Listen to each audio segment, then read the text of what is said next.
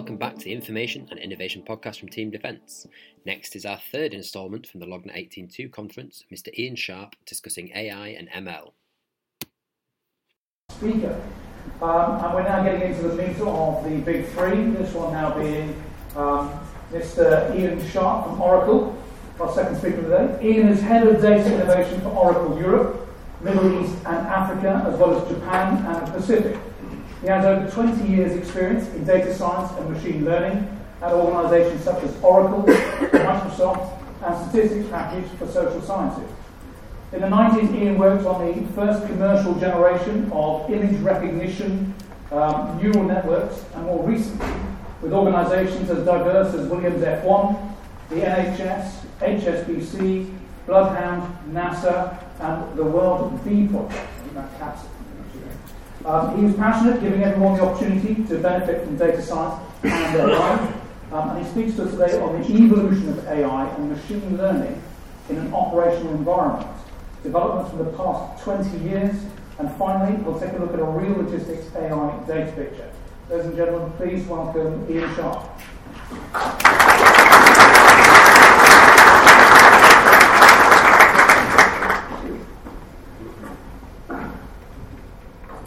Okay, good morning, uh, everybody. Uh, you um, Ian Sharp. Uh, thanks for the introduction. Um, so, yeah, what I'm going to be talking about today is, is, a number of different things. Quite conscious of the fact that I'm going on after uh, the, the Sustainable Warrior bot. Um, so, um, so if, if, if very good to identify hippies, and people who like hippies, and that I'm clearly not a hippie. Um, so, yeah, thank you for the opportunity to, to, talk today. I'm very excited to do so. I'm, going to be, be talking about um, three levels in terms of um, artificial intelligence and machine learning. And I guess the basis for, standing here is, maybe sort of threefold. One is um, I work with uh, University of Oxford on their data ethics committee. So this is a cross technology um, think tank. Uh, and we have reps from Microsoft and Google and Facebook and Oracle, etc., etc. So um, it's a great opportunity for us to learn what all the technology companies are thinking about artificial intelligence and machine learning um, and, and, and, interact with, with the university. I also work as a press spokesperson for, for AI and do a lot of, sort of meetups and think tanks.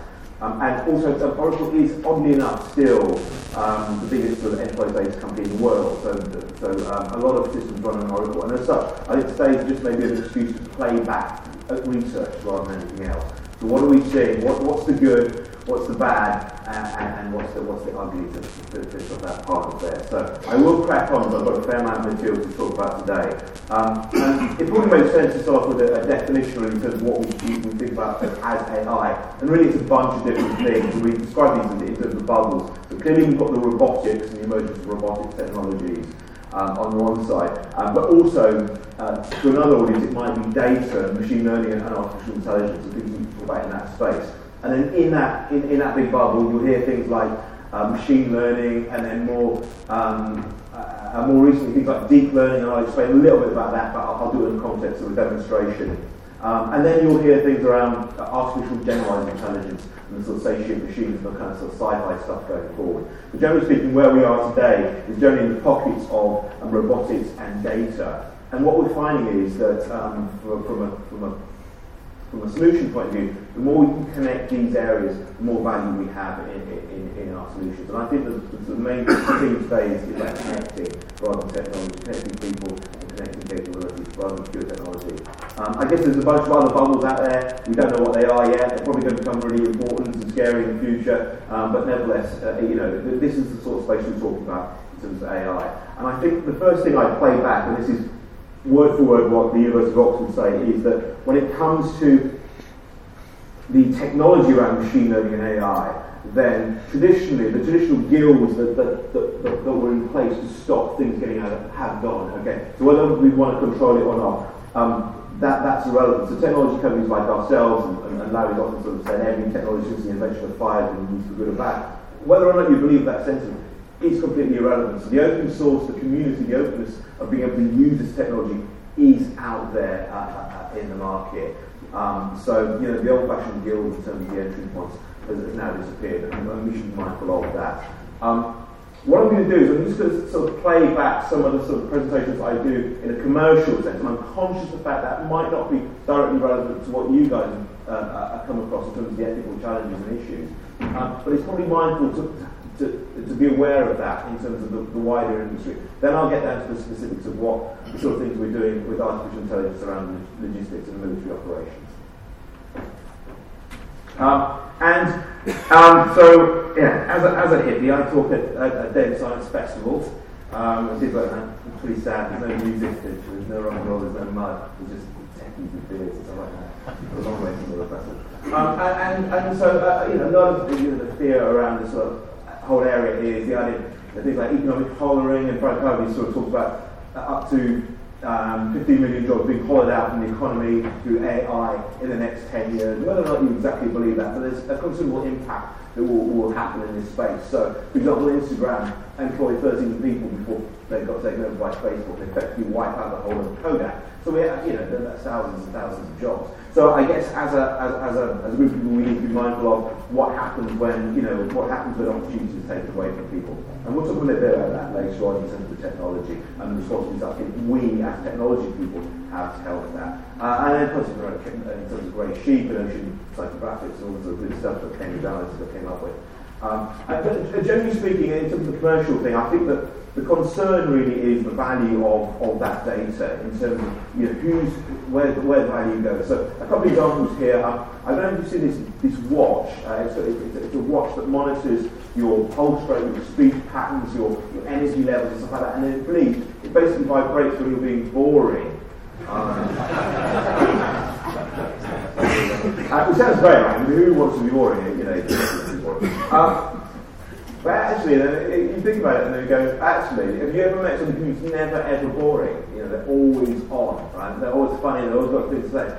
It's kind of pretty exhausting to be around, aren't they? You know, after a while, and um, kind of one-dimensional. Actually, you know, they're not very authentic. And actually, kind of boring after a while to be around. So, um, so you know, careful what you wish for in this whole space uh, in terms of these applications. And the other thing is obviously, let's get into the hands of our children, our, you know, uh, who, are, who are developing and growing and you know with issues of security, uh, security uh, and, and, self-esteem. You know, you've got watch that's making you feel bored all the time. So I think we have to be very, very cogent about the application of technology, where it works and where it doesn't work. There are some really good ones. Now, my old employer had a great one, which is this um, Microsoft, which is this uh, vision uh, device around their head. And, and uh, there was a developer who's based in Clapham, and he's been blind since I think the age of 12. And basically, he has the, the, the, the HoloLens around his head. And then he's walking down the street, he's coming out of the tube, he hears a, a noise, it's a kid on a skateboard, it profiles that image in front of him, and then says what it is. Um, when he's in a, in a meeting, he can look around and there's some emotion recognition, face recognition, so you can sort of gauge the audience in terms of how they feel and how they're reacting to it. So there's some really, really good applications of this um, in, in, this whole context. There's some, there's some truly dreadful ones there too. So mixed bag, good and bad. There is a quite funny one. I don't know if you come across this insurance company that a few years ago decided to profile individuals. They did some research and they figured out that tardy people are more likely to crash their cars. So what they decided to do was start profiling Twitter and Facebook. So if you're someone like me, and as I'll, I'll see sometime this evening, and I, am a very tardy person, so therefore my, um, therefore my car insurance goes up if you're like uh, uh, uh John, uh, completely organised and this sort of thing, um, then, then and, and, you say, I will see you at 7.15 at this exact location, your car insurance goes down. Now, haven't got much good things to say about Facebook. Facebook shut this down pretty quickly. But the problem is, uh, for, for, commercial organisations, even if this information got out there, uh, even if they're able to use this as a discriminator in terms of their risk profile, the problem is that information comes out into the public domain very, very quickly. And all that happens is that people start to mask that behaviour. They're not suddenly going to get more organised. They're going to pretend they're more organised. They're going to mask their behaviour through social media um, to keep their car insurance claims down. Um, so all that's going to happen is the differential is going to, be lost in a matter of weeks. The race to the bottom gets lost, and the brand gets uh, uh, uh, uh tarred with the fact that it's a very creepy surveillance kind of brand. So long term, no real value from this. So, you know, in terms of commercial applications, we really need to look at the value corridor. You know, enough value for us to make money, but not too much so that we exploit the customers. And so you see, see a raft of these kind of stories in this space. So if anybody wants to talk about grey sheep and algorithms and hate and stuff like that, we'll have to do that later on. So, some good, some bad. Um, I'm really sort of want to be focused on, on, the really positive things here, really, in terms of where we're seeing exemplars in terms of the AI capability of machine learning. And I've worked this for, for a number of, uh, you know, a long, long time in this space. And what I've found in the past two or three years has really sort of eclipsed in terms of the capabilities of the algorithms what went on in the previous 20s. So, um, as, as was alluded to, you know, I worked in this space for, for a long, long time. For, for many years, the algorithms were okay, but they used to, use a whole ton of tuning to actually get to get working. And one of the best examples I use here is the um, prescription dentistry and, and um, dental prescription form from the NHS. So this is a, a well-documented story. It's a billion, dollars in prescription for dentists. It's, some sense, a very impressive and depressing statistic at the same time. But the machine learning about it, was they were crunching through deep, uh, something called a, a, support vector machine, a deep learning algorithm, through 5 billion rows of 3,000 attributes. It's a massive vector space. A huge vector space. They then feed in um, these 90 million prescriptions into a handful of 10 to 15 that an expert, a man on, can analyse and say, this is something going on here. Um, and so the, the universal challenge is fast moving and polyglot data being merged in real time, at speed, at volume, doing the most CPU and GPU intensive stuff to it, and then syncing it somewhere secure that they can take action on. So universal, whether you're a telco or, or whether you're a, a, a, defence or logistics or anything else, that's pretty much where everybody's trying to get to because we know there's value in this data, but we need to merge it, ingest it, and get some action out of it. And that's really quite difficult to do for many organisations. So I still hold the NHS as actually one of the exemplars of actually how to execute this effectively. And I'll come back to a, a really interesting um, case study around um, amputations that we're undertaking at the moment, and how I think it shines a light on the key thing for artificial intelligence and, and, and, logistics. The other one I wanted to talk about, which is actually sort of um, extraordinary, is uh, this new project that we're working with, uh, the World Bee Project, uh, and it works on a number of different levels. So clearly, you know, it's about pollination, so we all know it's a disaster what's going on with, with, with bees and, the like. Um, um, it's actually interesting from a social perspective because the number of livelihoods that come from farming is, huge, um, and uh, it, it's, I think it's one, uh, one over a billion people um, uh, uh, require livings from, from farming. So when we go to places like South Africa, and a lot of the kids from townships and places like that will actually be keeping bees and sustaining bees because it's a much more lucrative way than, than, than, than, than dealing drugs for these kind of people. And similarly, we're looking at opportunities around, you know, to, to sort of give people the opportunity to work in, in, in communities and hives around this, uh, in communal gardens with different generations of people, and just connecting those kind of individuals. From a data point of view, one of the things I'm passionate about is actually giving the opportunity for people other than me to have livelihoods in data science. So the problem is, the guys like me, traditionally we've talked about things like using pandas and Jupyter and Anaconda and things like that, and 1% of the room will know what I'm talking about, and the rest of them go, what the heck is this guy, guy saying here? So I want to break down those barriers, because actually the reality is that that's a technology reason for, for people not being able to do this, and we want to make um, the opportunity for people to have livelihoods in data um, much more diverse. So we've got the entrepreneurial spirit to divert those guys towards um, data careers rather than the less, uh, less, less useful uh, data's extraordinary. So basically, what it is, they've got these intelligent hives they fit underneath bee, uh, uh, uh, uh intelligent sensor they fit underneath the beehive, and it monitors things like the room temperature and um, all that sort of good stuff, the, the, the, humidity, but it also has a microphone on the side of, of the hive itself. So it's recording huge volumes of bee data, like zzz, buzzing going on. Not, not, not very but these, these hives generate two terabytes of data a second, so it's huge data. Um, and the analytics they can create on this are absolutely extraordinary. I think to the point about logistics, what we're starting to see is that image data is really interesting, but acoustic data is, is absolutely the next level in terms of the inference of, what we can do. So, for example, we've got this concept of something called a warble, and apparently I've, I've become a massive bee, bee bore in the last three weeks. So apparently the, the, bees do something called a warble, and before they swarm or leave the swarm, the, the frequency distribution of um, their activity is totally different. So on the left hand side, you've got a spectral frequency distribution, um, you know, low frequencies, high frequencies, and the range of those, the amplitude of, of, of that data. Um, for a normal hive, you see it's slightly peaked there, but it's fairly stable, as opposed to one that's about to swarm and leave the nest. This is big news. This is really interesting for the beekeepers. Obviously, if they lose their hive, they lose their, their honey yield. Uh, but actually, this can be predicted 21 days in advance. um, of, of, that particular event happening. So the data is actually really, really sensitive in terms of what we can pull from it. There's an interesting story from, from DEFRA. Have any of you guys heard of this uh, invasive species called the giant Asiatic hornet? Okay, so it's really bad news apparently. So basically, these, these, these, these um, I think they found three nests in this country um, and when they've done it, and they nest in canopies of trees, they're huge nests, lots and lots of queens, very hard to see. And then they found three, and they sent DEFRA out with a police helicopter to neutralise the threat. They aren't that much of a big deal, because what happens is that the bees, these, these, hornets, hover up, they take away bees when they come back, and the bees become too frightened to fly in this country. So that, that's the real problem. Um, what these guys have done with this technology is, in all this buzz data, they can identify the sound of one of these hornets as opposed to a normal bee vibrating around the nest. And they're not particularly sophisticated um, uh, microphones they're putting on there. So based on, on that happening, we can then send an alert through to DEFRA saying, in this area we've identified one of these hornets and they can take action on that, be it a drone or whatever else they're trying to do. So um, the data processor, in terms of that, we, we merge, we relate relational data, we merge geospatial data, we merge this new fancy um, AI data, and we put it into a massive hub, we crunch it, we automate that, we apply artificial intelligence, and we sync it out into a stream take action upon. So it's a logistics process at its heart. It's but the, data is absolutely mind-blowing. So we're really excited about that um, on many levels. Social level, um, and the other thing that, that's very interesting from this we've got a number of different initiatives around the world. So, um, you know, working in places like Israel around food security um, sites there. There's a whole bunch of interesting work that we're doing with those guys.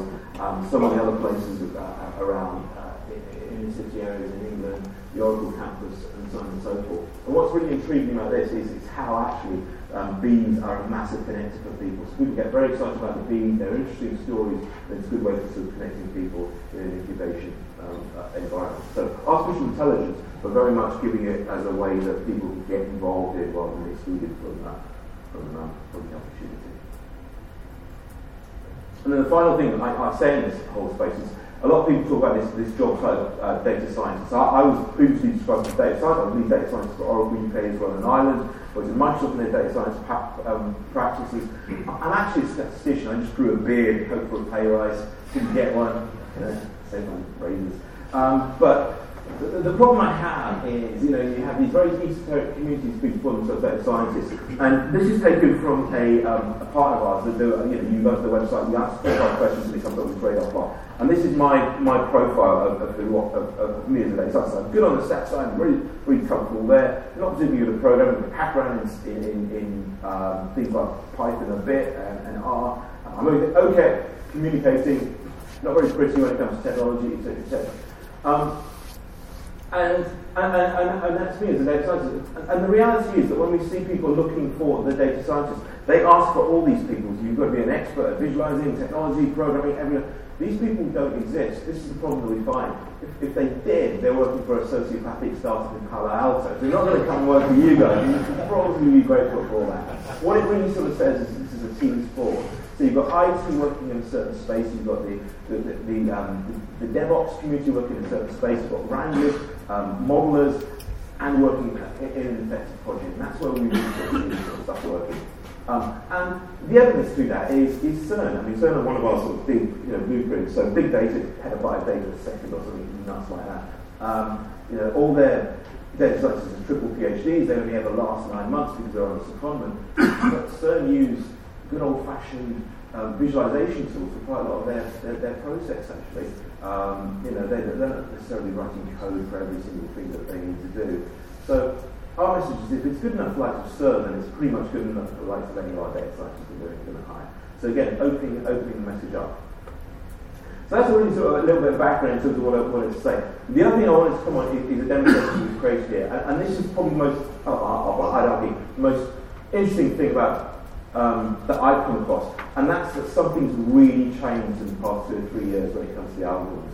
So back when I was at Microsoft, we still struggled to tell the difference between a cat and a dog accurately okay, um, when it came to AI. So there was some way to go. What I've noticed in the past sort two years is the algorithms have really, really good. And it's probably down to two things. One is down to probably um, our kids, the gamer community, the online community. You've got kids playing Fortnite and things like that. Yeah, yeah, you've got them to thank for people like me um, as well. And um, it's, a, it's a huge expression of processing and actually the corpus of data. And I'll show an example in a, in a demo we've built. So this is what we're talking about in terms of ACID and polyglot AI pattern here. Um, and so the idea is we've got a whole bunch of different um, disparate sources here, you know, um, files and events, you need to ingest those at speed. You've got this innovation layer where you want to do a bunch of, or your bright guys want to do a bunch of different stuff to it. Um, and it can be anything from classic machine learning, proprietary stuff, open source, TensorFlow, etc., etc., You may be using some of the new um, data structures that are really useful for us. So if you're aware of things like um, um some of the homeowners uh, applications uh, around things like um, uh, uh, sock puppets, concepts like that, and fake bots and, and, the like, and how we detect those kind of individuals when it comes down to some of these new ways that we hold data, so property graphs, for example. But the idea is that we've got this massive smorgasbord where we want to do as many clever things to our data with as little friction as possible, and then we want to sink it into our operational environment. So we've created this um, for an application I can probably share with, with you. I'll, I'll, join the dots. The example I'm going to show here is, is what's called puppies on beaches. Um, so it's, it's a kind uh, those are uh, uh, deep learning data science jokes. Pretty funny. Um, and then played on the, the, you know, the Warriors on Beaches thing that, Google did. But, but the question this sort of answers is we've got too much data, right? Uh, we need to follow it down at speed, at volume, and we need to do something to it. We need to um, um, merge this data from different silos, and actually, that's really a lot harder than, than a lot of us thought it would be. Um, the fancy deep learning and data science now, that's actually quite straightforward. The hard thing is getting into, into a zone of interest quickly. And can we find, so we take all this Twitter data, can we find anomalies and clusters of behavior? Can we find hidden concepts in that text that, it, that, it's, that it's generating? This is an interesting one. We took from um, Bloodhound. Um, can AI generate ideas? You know, we talk about AI uh, and machines not being creative, and, and, and they certainly are. What they lack is taste and judgment. So Bloodhound basically used AI to create a whole bunch of uh, ideas around how the, the, car would look. And some of them were completely crazy. I don't even remember the wacky races from when you were kids, that engines all over the place. But that's not really the point. The idea is that the man on top will judge whether they're actually effective. So that's kind of an interesting thing. Who, who are the key influences themselves within the network? I think you know what we're talking about here in terms of you know, the real demonstration of the, the real design pattern we have here. How do they communicate? How do they behave with each other? Um, are there any images on their websites uh, in terms of uh, videos um, that, that, we could correlate to their uh, um, uh, uh, uh, Twitters and, and, any other sort of piece of information and watch list information that we've got on these people? And can we spot objects of interest in real time and, and, and take action on them? So in this particular case, we just looked at a, an example of, a puppies. We, we took this, all this image data, we processed it in real time, and we sunk it into a zone of interest, uh, in, in, this case, a beach. Now, probably quite short time, aren't I? Are you okay? You've got a few minutes to spare. Okay, good. Um, now this is where it gets really kind of interesting and scary. So, um, so I use a package called.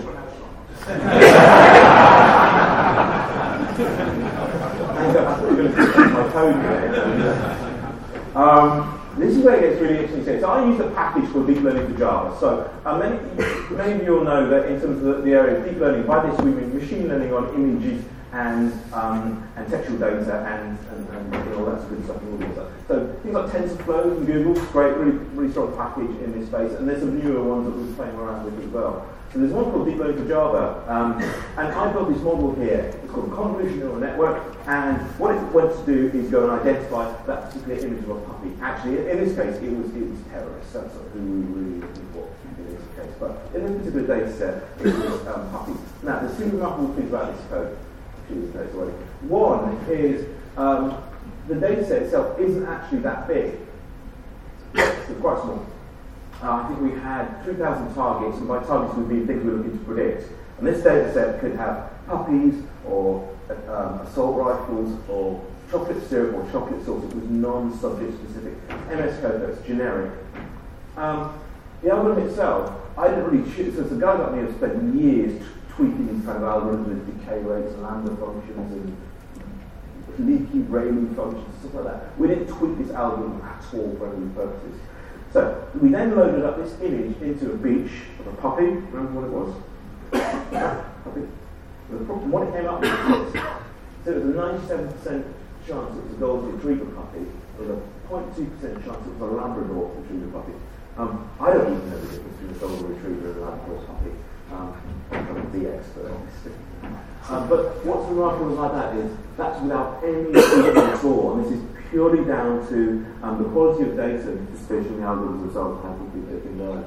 So, um, so this is worth bearing in mind, and, and, the more sensitive data we put into it, and actually was very good in predicting the sort of things we were looking for, which is assault rifles and vests in a certain area. And then what we did was we subbed it to the zone. The interest in this case, it was a, it was a, um, it was a stream, so it was around the beach, and we profiled that. And once we found those, once we found those particular individuals, we were then able to use a, a Kafka topic to make that happen in real time. So the point about that, though, was that actually the algorithms have got very, very good very, very quickly in this whole space. But really, the algorithms is just one sort of tiny piece of that. What you've got to do is join them together, process them at speed, and then put them somewhere secure. So that's actually much more mundane processing and, and data management and stuff. Um, but nevertheless, it's, it's, it's been quite, quite an eye-opener. Said I've worked in this space for 20 years. These things are getting really good. They're getting good on sentiment analysis as well, and NLP.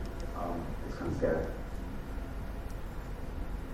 Uh, so this is what we. This is what process is, you know, uh, and this is this is any logistics process. It doesn't matter what technology you're using. You're ingesting data. You need to acquire that at speed, at, at volume. You need to provide some degree of governance around this um, and processing through that this whole process. We put it into this innovation layer, if you like, so you have bright people innovating and, and wrangling with it. You want to give them as much choice as possible in terms of the language they use, but you want to make that simple and secure and actually be able to get that value into production. Uh, you want to model that and then feed into an operational pipeline. Um, and in this particular case, we use a whole bunch of stuff. So we look on uh, ontology and state and all the sort of things that we process, pre-process data around. We look at sock puppets, state boxes, etc.. Um, but the point is that really, um, you know, connecting is the key. There's lots of discrete elements of technology that do bits and bobs of this. Go and Google it, you'll be up and running in five minutes. But actually getting it all together, working together is, uh, is the secret, is the tricky part. So that's the AI and, and ML um, pipeline. The other thing that's really interesting, working with um, some of the chaps on this opportunity, is the role that AI has to play in process and we've seen this in other organisations, and I'll give an example.